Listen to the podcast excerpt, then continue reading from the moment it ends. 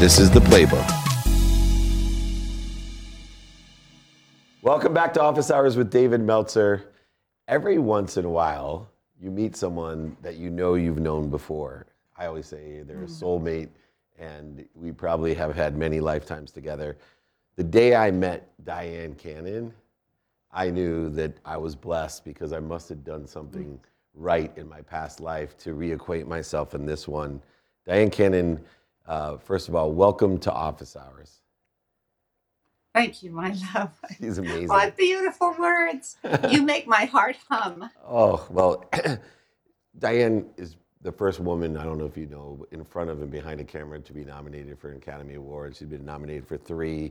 She has her stars in walks of fame all over Hollywood and other places. But this idea, you're probably the most soulful person I've ever met. The uh, enlightenment uh, and wisdom that you've learned in a very scarce profession just blows my mind. And every moment I get to spend with you and you get to spend with my family, pouring into us, you know, great lessons of what's important uh, and what you've learned of what is important in your profession and outside. Uh, I'd love for you to share uh, with all of us, you know, so, some of the perspective that has changed in your career uh, and what you feel is most important today because the world's changing faster than ever and you are just a light among some dark particles and i would love for you to share your perspective on what we should be doing or what's important for us today that we should be looking at Oh, my. Well, first of all, thank you for those words that you've shared about me. And I feel exactly the same way about you. You inspire me each and every day with everything you do and your schedule and how you live your life and how you live to help others and how you encourage and inspire others. I think all that's very important. But you know, the Bible says, love your neighbor as yourself. took me a long time to learn how to love myself and how to heal myself first so that I really could love you. Um, I had my heal my, my feelings hurt big time the other day and right away I rankled and, and thought "Uh, I, I'm going to write a letter and I'm going to call and I'm going to say these things and I heard in my spirit take a breath. Right now what's important. And I thought well that I say what I what I say what I mean because my feelings were hurt and I don't know how to do this and it's important and I heard in my spirit shh just take a break just be still and know that I'm God you're the reflection. Well, what do you mean you're the reflection of God? Well, there's a bigger power. There's a power that reigns. There's a power that created me. There's a power that loves me all the time. And to learn how to receive that love has been my biggest challenge in life. Because if you ever have felt unloved or unworthy or not enough or ungrateful, then sometimes it's hard to feel that you're loved or needed or appreciated. And the biggest lesson of my life has been to learn how to receive that love and live it. That I'm not responsible for it, that I'm not the creator of it, that I didn't invent love. And when I understand that bigger power, that higher power that flows through me, then it goes on to others and they feel that love. But it's not love coming from Dyan, it's love coming through Dyan from a higher power. Uh, when I'm tempted to do things that, because I'm scared, I've learned how to handle fear through that power so it can't handle me. rick Uh, and when big feelings come up, uh, instead of running for food like I used to do, I hear the Spirit say to me, What are the thoughts that are driving you to that food? Not the food, not the chocolate that you love or the milkshake or the thing you want to eat. What are the thoughts that are driving you to do that? So it's it's taught me to check my thinking, check the thoughts that are propelling me each and every moment during now. That's why now is so important. Because what happened even yesterday with those hurt feelings, that was then. How am I dealing with the thoughts that are coming through me now? So it's such a wide range. It's such a big question you've asked me, my love. I, I, Beautiful. I, I you was know, I have a lot to say about it, but Rick? I miss you.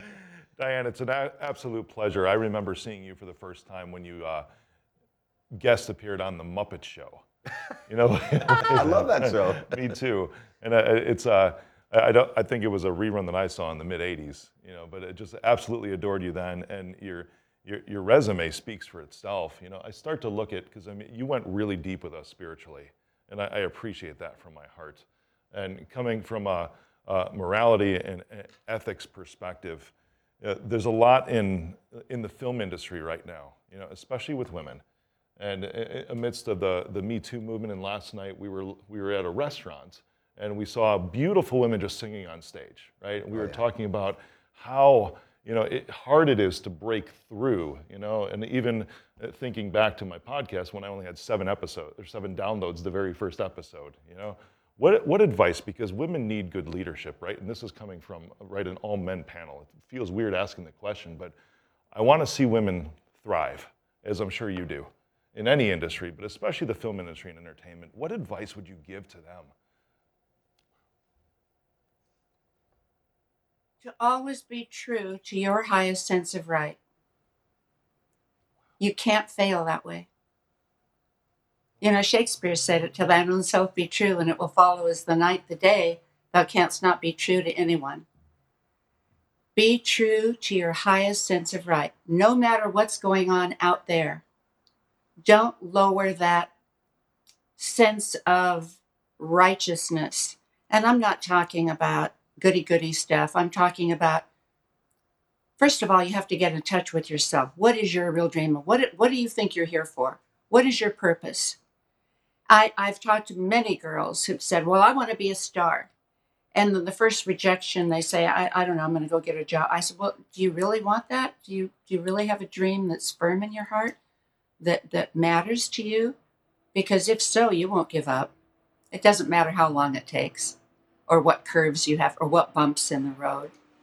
But make sure that that's the purpose you're meant, that you're here for. That that's the purpose that that higher purpose has for your life. Well, what do you mean by higher purpose? Be still. Even when it's hard to, be still and listen. Listen to that little voice inside you. And and when the road gets rough, if if you if you want to be a star, whatever realm it is, whether it's music or acting or painting, whatever it is, there's going to be obstacles. It's never going to be all that easy. And if it is, then there's going to be bumps. That's just the way life is. But we haven't come into it without the knowledge of how to handle those bumps. We haven't come into it without knowing how to deal with it. And that strength that comes from above will see you through. The Bible says love never fails, capital L, not the little love that comes and goes, that doesn't keep its promises. Love never fails. What an amazing thing to consider. I can listen to her all day. Yeah. Me too. Wow. All day, Dyan. Me? Okay, hi. Um, thanks for joining us. So, through all the years, all the movies, all the accolades, you mentioned earlier to David about making your heart hum. What resonates with you today in your day to day life, away from it all? What resonates and makes your heart hum on a daily basis? I, I didn't hear the last part of that. What resonates? What resonates with you and makes your heart hum now on a day to day basis? Um, I I'm hard on myself. I I try and and um, I I want to be all that I can be, and I guess what resonates most with me is when I go to bed that night and think that those moments that were challenging, I was able to meet with grace. Um, I think that's what resonates most with me is what I talked about before is living up to my highest sense of right and not, you know what? It's about not settling for the broken set of dishes. Because every time I've done that, I've spent years gluing together the pieces. So when I live up to my highest sense of right, and at the end of each day, if I've been true to that, then there's no broken dishes to put together. Wow. Amazing. Dyan, that, that's truly profound. I don't get the opportunity very often to speak to people that have been as successful as you for as long.